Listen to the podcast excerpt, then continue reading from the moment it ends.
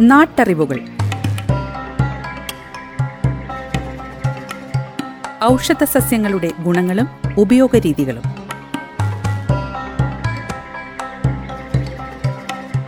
നിർവഹണം സിന്ധു ജസ്റ്റിൻ. വിവരങ്ങൾ പങ്കുവയ്ക്കുന്നത് സെയിന്റ് ജോൺസ് മെഡിക്കൽ കോളേജിലെ ഗസ് ഫാക്കൽറ്റിയും ഛായയുടെ പച്ചുമരുന്ന് കൺസൾട്ടന്റുമായ ഫാദർ ജോസഫ് ചിറ്റൂർ.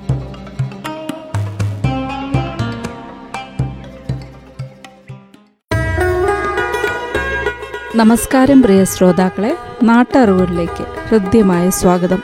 ഇന്നത്തെ നാട്ടറിവുകളിൽ വാഴപ്പഴത്തിന്റെ ഔഷധ ഗുണങ്ങളെക്കുറിച്ച് മനസ്സിലാക്കാം. അപ്പം പഴം തിന്നുക. എന്ന് പറഞ്ഞാൽ വാഴപ്പഴം എന്നാണ് നമ്മൾ മനസ്സിലാക്കുന്നത്. വേറെ പഴങ്ങളുണ്ടെങ്കിൽ അതിന് പേര് പറയും. ഏത്തപ്പഴത്തിന് ഇന്ത്യയിൽ മറ്റ് സ്ഥലങ്ങളിൽ ഉള്ളതിനേക്കാൾ കൂടുതൽ പ്രചാരമുണ്ട്. എന്നാൽ കേരളത്തിലാണ് അത് കൂടുതൽ വളർത്തുന്നത് കേരള ബനാന എന്നാണ് ഇന്ത്യയിലും മറ്റു പ്രദേശങ്ങളിലും അതിന് പേര് പറയുന്നത്. കേരളം കഴിഞ്ഞാൽ മംഗലാപുരം ഗോവ ഈ പ്രദേശങ്ങളിൽ ഇത് വ്യാപകമായി കൃഷി ചെയ്യുന്നു. ലോകമൊട്ടാകെ രണ്ടായിരത്തി ഒരുന്നൂറ് തരം വാഴകളുണ്ടെന്നാണ് ഒരു കണക്ക് പറയുന്നത്. കേരളത്തിൽ ഏത്തവാഴ കദളി ഞാലിപ്പൂവൻ പാളയങ്കോടൻ ചുണ്ടില്ലാൻ കണ്ണൻ വിവിധ തരത്തിലുള്ള പൂവൻ പഴം. അടുത്ത കാലത്തായി മക്കളെ പറ്റി എന്ന് പറയുന്ന ധാരാളം വിത്തുകളുള്ള ഒരു തരം വാഴ ഇതൊക്കെ കാണുന്നു. പൊതുവെ ഗുണം ഒന്നാണെങ്കിലും മരുന്നിന് പ്രത്യേകിച്ചും ഉപയോഗിക്കാം.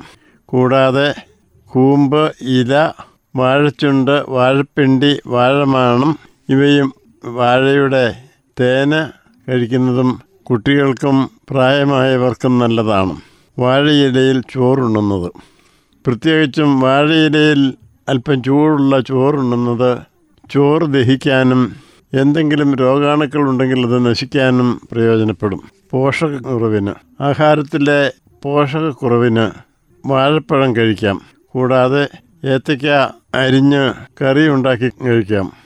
അത് ഉണക്കി പൊടിച്ചത് കുറുക്കി തിന്നാം. പഴം പഞ്ചസാര ചേർത്ത് കഴിക്കുകയും ചെയ്യാം. മൂത്രം കൂടുതൽ പോകാൻ. വാഴപ്പിണ്ടി ഇടിച്ചു പിഴിഞ്ഞ നീരിൽ അല്പം തേനും ചേർത്ത് ദിവസം രണ്ട് നേരം കഴിക്കാം. പാളയം കോടൻ വാഴയുടെ പിണ്ടിയാണ് ഇതിന് കൂടുതൽ നല്ലത്. ചിരങ്ങിന്. കദളിവാഴയുടെ കായം മാണവും അരച്ച് ഇന്തുപ്പും എണ്ണയും ചേർത്ത് പുരട്ടും. പൊള്ളിയ രോഗിയെ കിടത്താൻ.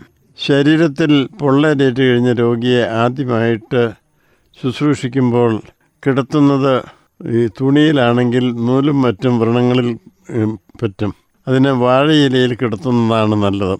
അല്പം വെളിച്ചെണ്ണ ഇലയിൽ പുരട്ടിക്കുന്നത് കൊള്ളാം. പാളയം കോടമ്പഴം. ഏതാനും എണ്ണം അത്താഴത്തിന് കഴിക്കുന്നത് പിറ്റേ ദിവസം സുഖവിരേചനയ്ക്ക് നല്ലതാണ്. നന്നായി പഴുത്ത പൂവൻ പഴവും നേന്ത്രപ്പഴവും പ്രമേഹ രോഗികൾക്ക് നല്ലതല്ല. പ്രമേഹ രോഗികൾ പുഴുങ്ങിയ നേന്ത്രപ്പഴം കഴിക്കുകയും ചെയ്യരുത്. നാട്ടറിവുകൾ. ഔഷധ സസ്യങ്ങളുടെ ഗുണങ്ങളും ഉപയോഗരീതികളും.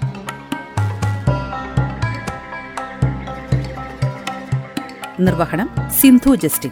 വിവരങ്ങൾ പങ്കുവയ്ക്കുന്നത് സെയിന്റ് ജോൺസ് മെഡിക്കൽ കോളേജിലെ ഗസ് ഫാക്കൽറ്റിയും ഛായയുടെ പച്ചുമരുന്ന് കൺസൾട്ടന്റുമായ ഫാദർ ജോസഫ് ചിറ്റൂർ.